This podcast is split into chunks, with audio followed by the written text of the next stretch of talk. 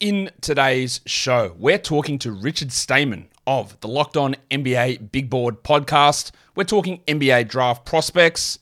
We're going to talk some interesting guys Kobe Bufkin, Ausar Thompson, Seth Lundy. Yeah, he's been rising up. We're going to talk about all those guys. Michael Bolton.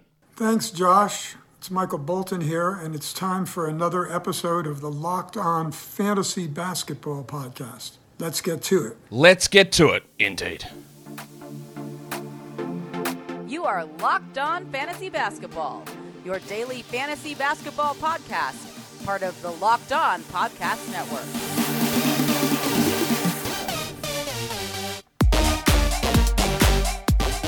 Hello and welcome to the Locked On Fantasy Basketball podcast brought to you by Basketball Monster. My name is Josh Lloyd and I am the lead fantasy analyst at basketballmonster.com. You can find me on Twitter as always at redrock underscore bball, on TikTok at redrock underscore bball, and on Instagram at locked on fantasy basketball. Today's episode is brought to you by Game Time. Download the Game Time app, create an account, and use the code locked on NBA for 20 bucks off your first purchase. Last minute tickets, lowest price guaranteed. Thank you for making Locked On Fantasy Basketball your first listen every day. We are free. We are available on all platforms. All right. NBA draft. Already gave you the big names Kobe Bufkin, Ausar, Ausar Thompson. Um, and we're going to also talk about Seth Lundy, Nikola Durisic, and Mike Miles Jr. on today's show. Some interesting second round guys and two, uh, you know, two lottery talents, and of course a potential top six or seven pick in Thompson. So that's the first time we've covered one of the Thompson twins on this show. We're going to do it with Richard Stayman, um, who you've seen on Twitter and on Locked On NBA Big Board many, many times, and on this show many times as well. So we might as well bring him in. All right, so here he is, Richard Stayman, back on the show. Richard, welcome. Hey, good to be back. How are you? I'm good. I'm good. We're ready to talk NBA draft. You're obviously really busy this time of year, so I'm not going to waste your time. And uh, what I'm going to do, though, we're going to talk the five players that I've already mentioned at the start of the show. But I want to ask you, as I'm asking everyone that comes on, top five picks in this draft. We know who they are. It's the Spurs, it's the Hornets, Blazers, um, Rockets, and then Pistons. So what would you do at each of those five picks? Quickly, just run through your top five. Yeah, I think the top four is a staple at this point. I, am pretty confident it's going to be Victor Wembanyama, Scoot Henderson, Brandon Miller, Amen Thompson. Now at the fifth pick, it becomes a little bit more open. If I had to guess, my fifth ranked player would be um, I, I would take Taylor Hendricks. Oh, so would I. Let's go. I I really like him. I think he's one of those ceiling raisers. He's more than just a three and D guy. He's really skilled.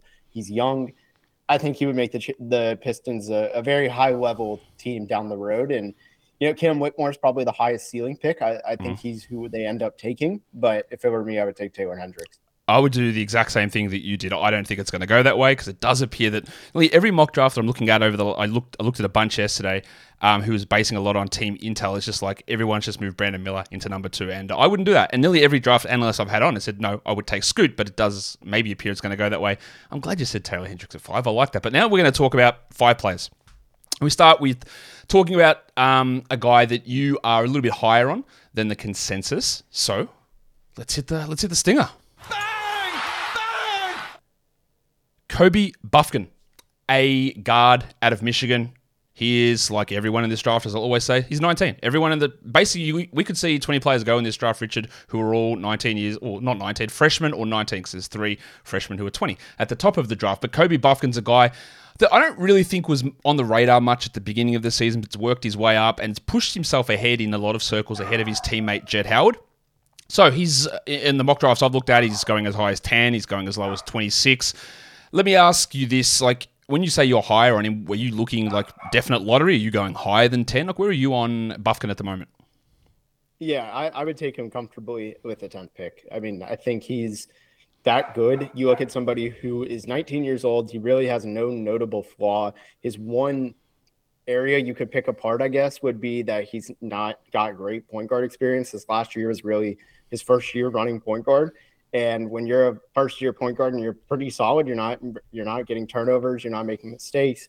It's like smooth is the right word. It's not like it's not sticking out one way or the other. I think that's pretty positive. And again, he's 19. The the free throw percentage indicates the shot's real. He has a high motor. He can play defense. He can crash the board.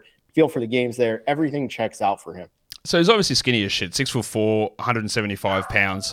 Um, is he a point guard in the way that Bones Hyland is a point guard? Like, is that the sort of point guard that's more combo guardy where you sort of run some stuff where Bones can do that a little bit, but probably shoots a little bit too much at times? Is that is that where Kobe is, or is he more of a high level passer? Because I, I think in general, outside of um, Scoot and the Thompsons at the top, the, the passing talent of this draft is probably a little bit lower than some other years. So where does Kobe sort of fit in with that group? Yeah, he's not he's not a traditional point guard by any means. He's also I don't think he's like Bones Hyland per se. I think he's more like a very true combo guard. He's somebody who's going to play off ball a good amount. He's also going to play on ball and you know when it's almost a your turn my turn type of offense. Yep. Uh, not, not like the full time, but when you look at sometimes every I feel like every NBA team does it when that happens, he's going to be able to be successful in that role. So whichever way you put him in, whether it's more traditional offense, whether it's the your turn, my turn, he's going to be able to thrive as a ball handler and just an overall guard.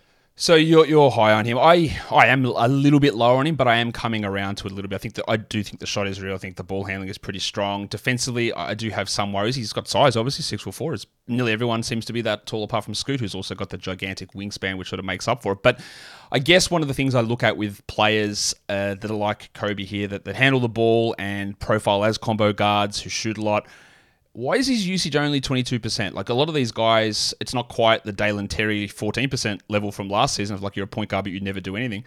What why is it that low? Is it a scheme thing? Was he not aggressive? Because it's not like the assist numbers are making up for it, where he's averaging seven assists and setting everybody up. Is that just a function of what Michigan was doing?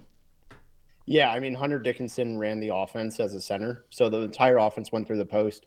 Jett Howard took a lot of shots, being uh, just a, a shooter who had way more freedom than he probably should have had. So when you have basically 24 shots going around just those two, you're pretty split. Like you got to take what you can, and I, I, think that's why the usage was lower than most guys in this range.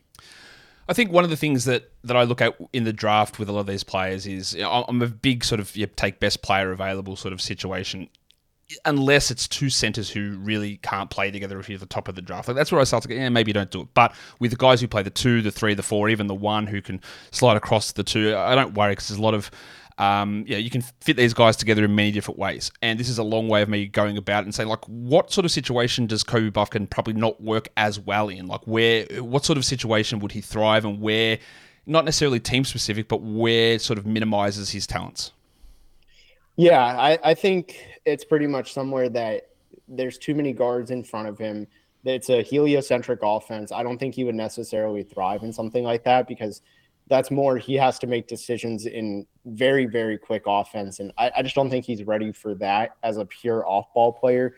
So I think anything like that would probably hurt him. Maybe some of these post oriented ones, like I don't like and that's not even a threat really actually now that I think about it because I was thinking like Embiid, you know, I don't know how well it fit with him depending on if Harden comes back or not. But I think most of the teams in the range, there's only one team that it'd be kind of an awkward fit on, and that's Dallas because they run that heliocentric offense. Which interesting is pick number 10 with Dallas there at, at that spot. Yeah. But I think we all don't really expect Dallas to keep that pick and to, to move on from it. Um, yeah, right. So, like, is is his strength in terms of shooting? We know we we not know we feel like he's going to be a good shooter. Is his um, is it catch and shoot stuff? What's his pull up shooting off the dribble like, you know, rim finishing with a, slender frame is there. Which one is of those is the biggest strength? Which one is the biggest weakness? Yeah, he still has to improve his off the dribble shooting. His catch and shoot's pretty good. For the year, he shot 35% on catch and shoot. It's fine. Off the dribble, 34% from three, 37.5% from two, which overall is 36%. But, you know, it doesn't really pop, but there's enough enough flashes where you're like, okay, he had a few games where he really was able to beat guys off the dribble and, and just stop and pop. So I think there's a lot of potential in that regard. He's an interesting player again, someone who sort of has risen up over the second half of the season and through the draft cycle and continues to, to push up and impress. We're going to get back in a second to talk about a player that you're a bit lower on the consensus. But before we do that, I'm going to tell you that today's episode is brought to you by the Game Time app. You might be looking for tickets to whatever it is sporting events, concerts, comedy, musical theatre Richard, what, what, would you say that you would look for on game time? Would you looking for sporting events? You're going to a, a nice stand-up show. You're going to see some ballet. Like, what's what's what's the thing? What's Richard Stayman doing in his off time? You know, if it were up to my girlfriend, we'd be at concerts left and right, but I'm going sporting event. Yeah, I'm uh, pretty sure I would be too. And if you want to do that, you don't even have to plan it in advance, Rich. You say, you know what, I feel like I want to watch something tonight. Let's see what tickets are available on game time. They've got the flash deals there. They've got the game time guarantee as well. So if you see that ticket uh, in the same section and the same row for less, game time will credit you 110% of that difference back. You get views from the seat. You can buy the tickets in seconds. They're sent straight to your phone. You don't need to dig through your emails to go and find them. So download the game time app, create an account, and use the code Locked on NBA for 20 bucks off your first purchase. Terms apply again. Create that account, redeem the code Locked on NBA for 20 bucks off. Download Game Time today. Last minute tickets, lowest price guaranteed. All right, that will bring us into a player that we're going to just smack a reality check on. Bang! Bang! Now, I feel like I'm always mispronouncing this guy's name. It is one of the Thompson twins. It's Ausar Thompson. Am I am I pronouncing that incorrectly? I just feel like I'm hearing it multiple times. What what, what, are we before we get into the details? Am, is that wrong or right? Yeah, no, I I've been calling him Asar, but then I've started seeing more and more people start saying Asar out of absolutely nowhere. I've heard 50-50 on both. So as long as you say one of those two, you're not going way out of left field on that. I think you're fine.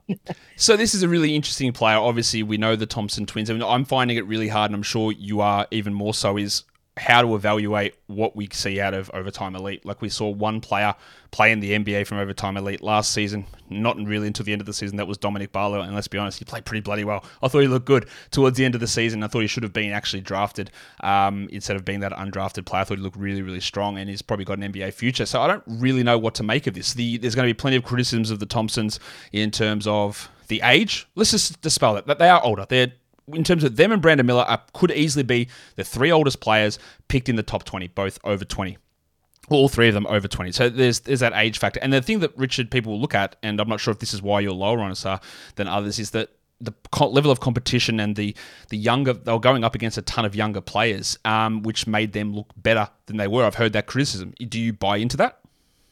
Yes and no. I think it's interesting. First of all, just the age. Like somebody who I like a lot, Mike Miles out of TCU, is three months older than Brandon Miller, four months older than the Thompson twins, and he's a junior in college. So yeah. like, there's when you put them side by side, yeah, it's not good. It's not ideal that they're 20. Um, you know, that's that's just not ideal at all. But uh, at the same time, yeah, it's hard to evaluate overtime elite. I agree with Dominick Barlow, like he should have been uh, drafted, but they play against some good talent. Like the the OTE is getting a lot more talent. Like they have mm. top guys on every team. But where it gets me is there's a few things. Some of these there's really no scheme, and and just like some of the habits I think that the, some of them uh, like Ausar namely has on the court. Uh, not like anything toxic or anything. It's it's literally just like he picks up his the dribble too much. And my worry is, all right, if you're doing that against OTE, what's it going to look like against NBA pro, uh, prospects, you know, and we didn't see him scrimmage in the combine. They have absolutely no reason to. They could drop very badly if they play poorly. They had nothing to gain, but it's really just how do you like every flaw gets maximized and every pro gets minimized, right? So it's hard to really evaluate these guys fairly, I think. Yeah, it is. It's going to be tough. Like, and it's it's even. I was talking to someone one on one of these shows last week about the G League Ignite guys. Like, we've seen it for three years, but it's six players. Like, it's six players who've entered the NBA, and I still don't really know how to fully evaluate all that. And you know, when people talk about back to the Brandon Miller scoot stuff, they go, "It's got to be Brandon Miller." It's, it's because you've been conditioned to see college basketball for thirty years, forty years as this number one thing. It's on it, it seeps into your consciousness through it's in on in bars. It's around you. Everyone's talking about it. So you think, oh well, these guys are doing this at this level. I don't really know how to evaluate G League. And now overtime elite comes in. I still don't know. And you look at these numbers. These are per thirty six numbers. 1.6 blocks and 3.5 steals are legitimately insane numbers. Eight assists per game. But a lot of the players playing there, like I was looking at um, another overtime elite guy, yes, I think Jazian Gortman, who averaged like 3.2 steals per 36 as well, which are like, again, crazy, crazy defensive numbers. And I think we have to have to read into that with a pretty significant grain of salt, though some of those defensive numbers. But I guess the criticism of Thompson is there's that, there's the dribbling stuff that you just mentioned, is the shooting. Um, are you just not confident that it's ever going to be fixed and he could turn into because obviously these are he's an absolutely elite athlete like but is it Dennis Smith who was an elite athlete and still can't shoot yeah it's it's a few things one I, I think the defensive numbers are real it, it is inflated a bit, probably, like just because it's not going to be like that day one. I had a coach at OTE tell me, you know, Ausar is the best defensive prospect I've ever coached. And that says a lot. Like at any level, he, he's been multiple places like that. That's a lot. So for me, I think that does that does have value, but the shot is concerning. And this is just for both twins. Ausar's the better shooter. Yep. And he shot 30% from three and 67% from the line in OTE. Those numbers aren't going to get better right away in the NBA. So what worries me is if you look at just college guys who shoot 67% or below from the free throw line, most of them actually don't become good shooters. Some of the bigs do that had it, but if you're not a big man, if you have that low percentage, you really don't ever come around. I think the only one I can think of is Avery Bradley, who shot 55% at the free throw line and was a What about career like 36 shooter. didn't uh, didn't Lonzo shoot poorly from the free throw line at UCLA? He did. That's another good Yeah. example. He was, but he was right there. He was at 67 and a half. Okay, So yeah. like it was right there. That's one of the few use cases, right? Yep. And, and I think Lonzo is a comp, like in a Mm. weird way. I don't think he's, you know, I don't think Lonzo's a true point guard. Asar probably won't be a true point guard in the NBA. I think there's a lot of similarities. So you said he won't be a true. He's obviously big. Like there's six, like six listed six seven. I think they measured in at six six um, at, at the combine, so a little bit shorter than that number that's up there. Um, is he like a guy that they'll give the ball, or will he play like on the wing? Like I don't really know. Sort of say for example. Um, I don't even can't even think of the, the, the perfect team like the, the Magic like playing next to say Markelle Fultz like does that make sense for him there on on that sort of a squad? I actually don't think so. I I think you can't have him and Fultz play together. I mean, that's Fultz is struggling still off ball. Yep. That worries me. What I like about him because his passing skill is just incredible. I think he's the second best passer truly in this class behind his brother Amen, who the difference is Amen's a better live ball playmaker. The difference is Asar, I, I think he's better as an off ball playmaker, right? Where he comes off the screen, gets two dribbles. His decision making, whether to go to the rim or pass, is elite, and his ability to make those passes is elite. No matter what the competition is, I think that's that will translate up. But if you're not putting enough pressure on the rim and you're not shooting consistently, that skill gets massively negated. Like passing is one of the easiest skills I think to get negated in the NBA, and that's what worries me for him. In terms of you know being lower on him, I, there's a, a significant range of his draft picks, five to ten. But over the last day or two, as I've been updating my mock draft database, I have seen multiple mock drafts place him higher than his brother, which I- I've I hadn't really seen at all until the last week or so. So, are you how out on Asar are you? Do you think that it is fair? Would you clearly have Amen ahead of him? And like, are we talking that you're at like eight for Asar or twelve or fifteen? Like, where are you with him? Yeah, I'm not out on Asar. I just I'm out on him being a point guard early on in his career. I think that can grow, but if you're expecting him to to be that point guard full time, I just worry. There's too many examples of him picking up the ball, just stopping his dribble with a head of full of steam against OTE against six nine, six ten guys, and that worries me. How are you going to do that in the NBA when you have Brook Lopez right there, right? Like Yep. you're not going to finish through him. So he's got a long ways to go in that regard. Maybe the spacing helps him, but it's not like the spacing was that bad in OTE. There weren't that many post ups, things like that. So my thing is, is he's got to shoot. I think the defense will always keep him on the court because if you ask any GM, their whole method of why they want someone is what can they do to get on the court right now? And Asar is going to automatically be a positive defender. It really, for me, is just I don't know how much of a positive he can be on offense. That's really where my reservation is, at least for early on. And maybe I'm looking at it too short sighted, but I think, and may- maybe I'm wrong on this, but some of the vibe I get with both uh, and mean, it is the overtime elite stuff, and that the fact that they people don't take the league seriously or they don't take the competition seriously, and there's a little bit of a vibe of. Well, this is an, an easy cop out for these guys to have gone here. These guys don't have great character. They're playing in this freewheeling league and don't care about fundamentals. Is there any truth to any of that stuff? Because the reports I've heard from people who've spoken to us are it's like unbelievable, like legendary kid, really, really great, head screwed on, positive, unbelievably hard worker. But I still hear that other stuff like, oh, he goes here, doesn't want to work hard, just want to muck around and, and you know do highlight stuff. Like that's not really the problem, is it? No, that's if you hear anybody say that they're they're lying. I mean, Yeah. I, I talked to too many people at the NBA draft combine last week, where uh, varying sources of it. Some people in the NBA, some in higher media, just too many. Some other agents. Every one of them said you'll never hear any knocks about Asar's work ethic or Amen's. They both love basketball. They Yep. love the game.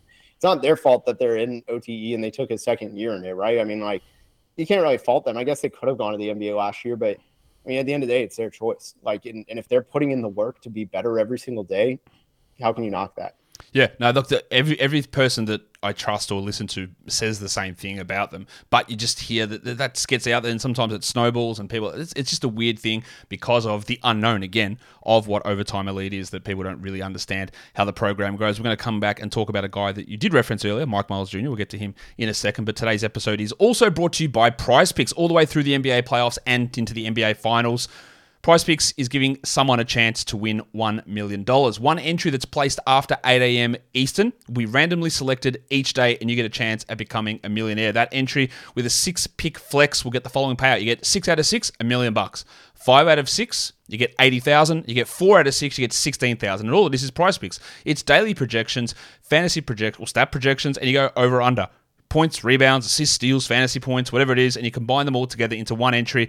Every day, one person gets picked. You go to prizepicks.com slash million. You opt in at that link, you get all of the details, and you become eligible for that million dollar entry. And once you opt in, you just play the game like you normally would. And you can do it for the NBA, but you can do it for other sports too NHL playoffs, Major League Baseball, you can do it for NASCAR, cricket, golf, boxing, MMA, disc golf. Of course, why wouldn't you want to do disc golf? So go to prizepicks.com slash million. But you can also, if you're a new user, download the app and sign up, and you can use our code Locked On and get 100% instant deposit match up to $100 with the promo code Locked On. Deposit 100, you get 100. Deposit 50, amazingly, you get 50 as well. Don't forget to enter the promo code Locked On at sign up for an instant deposit match up to $100 and get yourself in for that million dollar opportunity.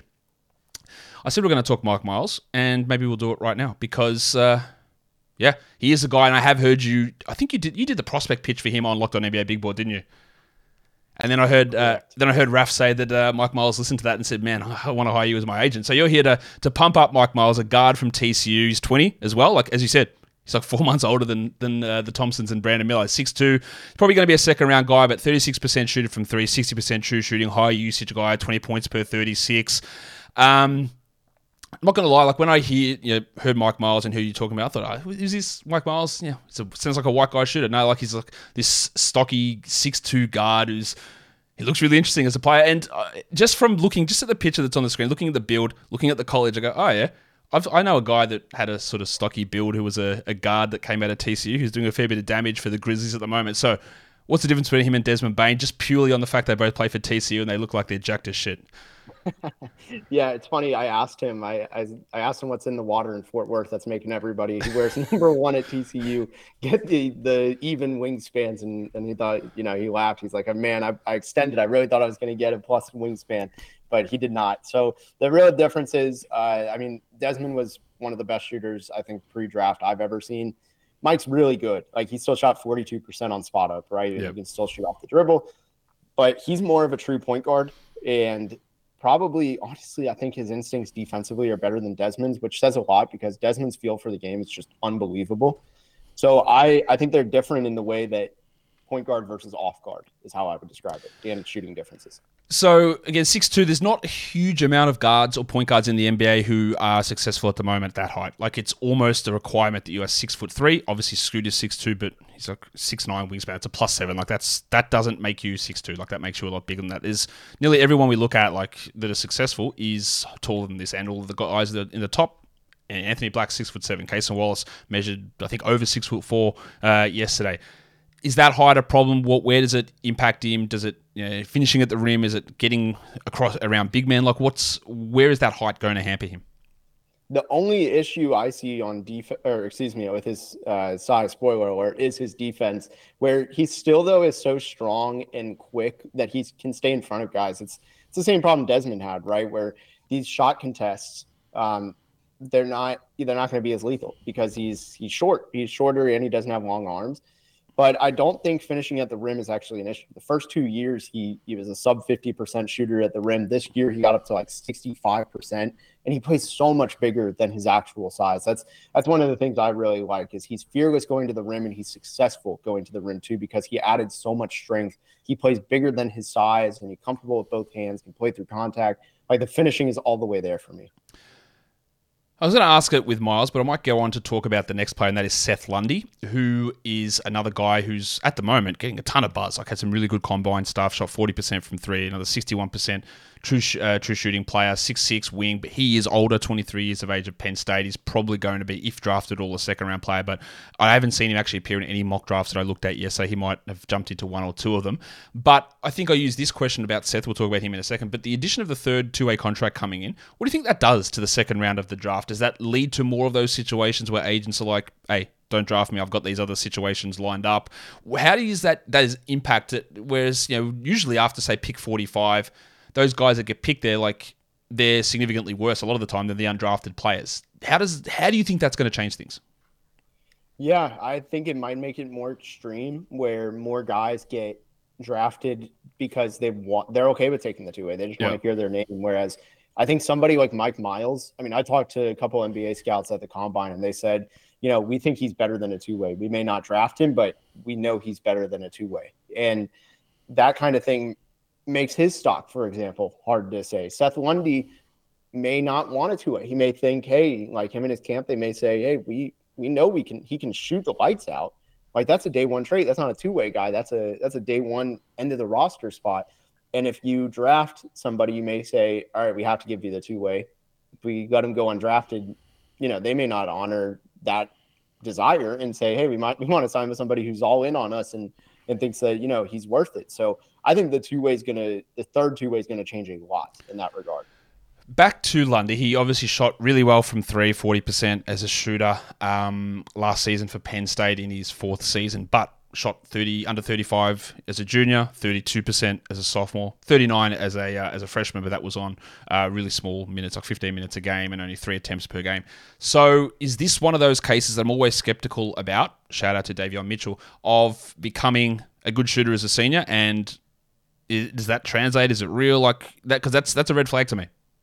I think it's real. The free throw percentage for the last three years has been pretty safely north yep. of 80% which is always a strong indication. When I talked to him at the combine, I asked him, I said, you know, what changed? Like you were an inconsistent shooter. And, and he acknowledged it. Like he didn't take it as a slight. I said, what changed? And it was a really mature response. He goes, you know, I told my teammates I want to do whatever it takes to win. I was a good defender as a junior, but I needed to shoot the ball better. So I did everything in my power to become a better shooter as a senior.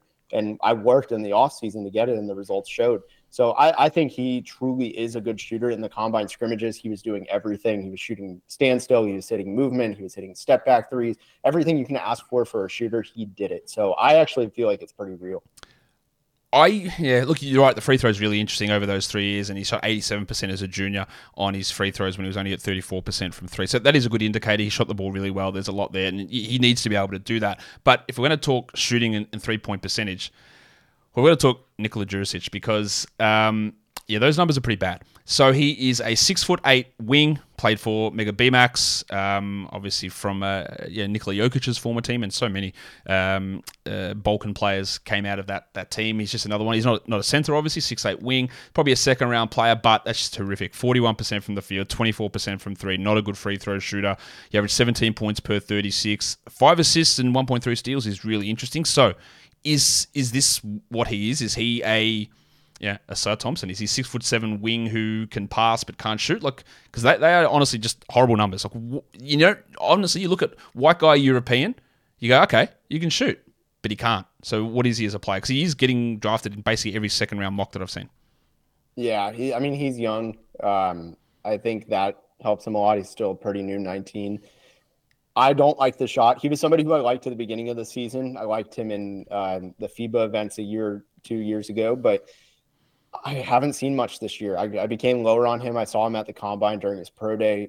I, I think he's going to draw a ton of flagrant fouls because he jumps from the three point line to almost the free throw line, just how far his shot goes. And I think that might be some of the consistency. His landing spot is so far away from his takeoff spot. That might be an issue but his touch overall, it's a little bit flat. It looks like Chandler Parsons' shot, that line drive, if you remember that. Yep. He's a good passer. The biggest thing I heard over the week at the combine was because I would ask people, you know, like he's an intriguing guy, six eight guard essentially. Is is the motor real? Like he has to have a consistent motor, which he just hasn't had it in Mega. Yeah, that, that, that is a problem. Um, from watching some some stuff with him, it is a little bit of a concern as to where he sits. And again, someone, you know, one of the mock drafts had him at like 39, and I, I'm I'm not convinced with it. Again, someone who's playing on the wing, who's just that poor of a shooter and has motor concerns. Like, yeah, look, he's young, but you know, the going to be 40 drafted players who are 19 or, or close to 20. Like it's not it's not a standout skill for him. Like there are plenty of other players who have more translatable skills or have shown those skills that have also age on their side. So that, that's all well and good. But I, I've just I fail to see um, the huge positives with him. The passing numbers are intriguing. So is he? You know, we talk about the lack of probably passing skill just as an overall thing through this draft compared to some other years. Is that a real standout skill for him, or is it a little bit inflated? It's a little bit inflated, but at six eight, I think the inflation becomes okay, right? Where you're like, yeah. I can I can live with some inflation on it. The ability of that size is too good to deny. Yeah, and that, that is that is interesting. That size is there. Um, do you think that he would? He's an intriguing second round player in large part because he might stay overseas for a year or two. Yeah, I think he stashes. Um, I, I don't know much about him personally. He may want to come over. Some of these guys, like Nikola Jovic last year, was insistent. I'm like he's like I'm coming over. I don't know if Durisic is going to be the same way, but if he does stash and and you know brush up on some of his habits and tendencies, I think he could be a really good investment long term. Like that sort of size, that sort of passing is obviously useful, and any team can use it. But you got to be able to do a bunch of other stuff as well. Defensively, can he hold up, or is it is that a problem too? It's all about his motor. I think he can be fine, but he plays himself worse defensively than he needs to be. There you go. That brings us to the end of talking about those prospects. We hit on a couple of second round players or three second round players Lundy, Durisic, and Mike Miles. We talked about Ausar Thompson. We talked about Kobe Bufkin at the start as well. And Richard, you're going to be talking about lots of NBA draft prospects on your Twitter account, which people can see on the screen at Mavs Draft, but also on the Locked On NBA Big Board podcast. What do you guys got cooking over there at the moment? Yeah, we're we're doing a lot. We just recapped the entire combine. Every every video was you know at the combine itself, so we're cooling down from that, reacting to that, seeing how things have changed. And with the withdrawal date coming up, I think in a week, yeah, I think it's thirty first, isn't it? That. Yeah, I think it's the thirty first at midnight. So we'll be covering that from there on out. It'll be we know who's in the draft, and uh, we're breaking down everything that really no one else is doing. Yeah, Locked on NBA Big Board has so much great stuff, and yeah, tomorrow's show I'm going to have Raf Barlow on from Locked on NBA Big Board, so we're going to be doubling up on the Locked On guys for NBA Draft for tomorrow's show. Richard, thanks for coming on and chatting NBA Draft with me. Thank you. And that will do it for today's show. Follow this podcast, Apple Podcast, Google Podcast, Stitcher, Spotify, and on the Odyssey app. And on YouTube, thumb it up. Leave your comments down below. As I said, Rafael Barlow is going to be on tomorrow's show, and we're to actually going to record it straight after this, but we're to he's going to be on tomorrow's show, and we're going to be talking. Who are we talking about with um with Raf? Let me just have a look because that might be interesting information for you. Who's me and Raf going to talk about? Dereck Lively. Well, that's Dereck Lively. We're going to talk about on that tomorrow show one of the most interesting dynasty fantasy rookies coming up. One of those guys, he's the the Walker Kessler, the guy that oh, where's he going to get drafted? Because his stats said he's unbelievable. Can't wait to talk about that with Raf tomorrow, guys. We are done here. Thank you so much for listening, everyone. See ya.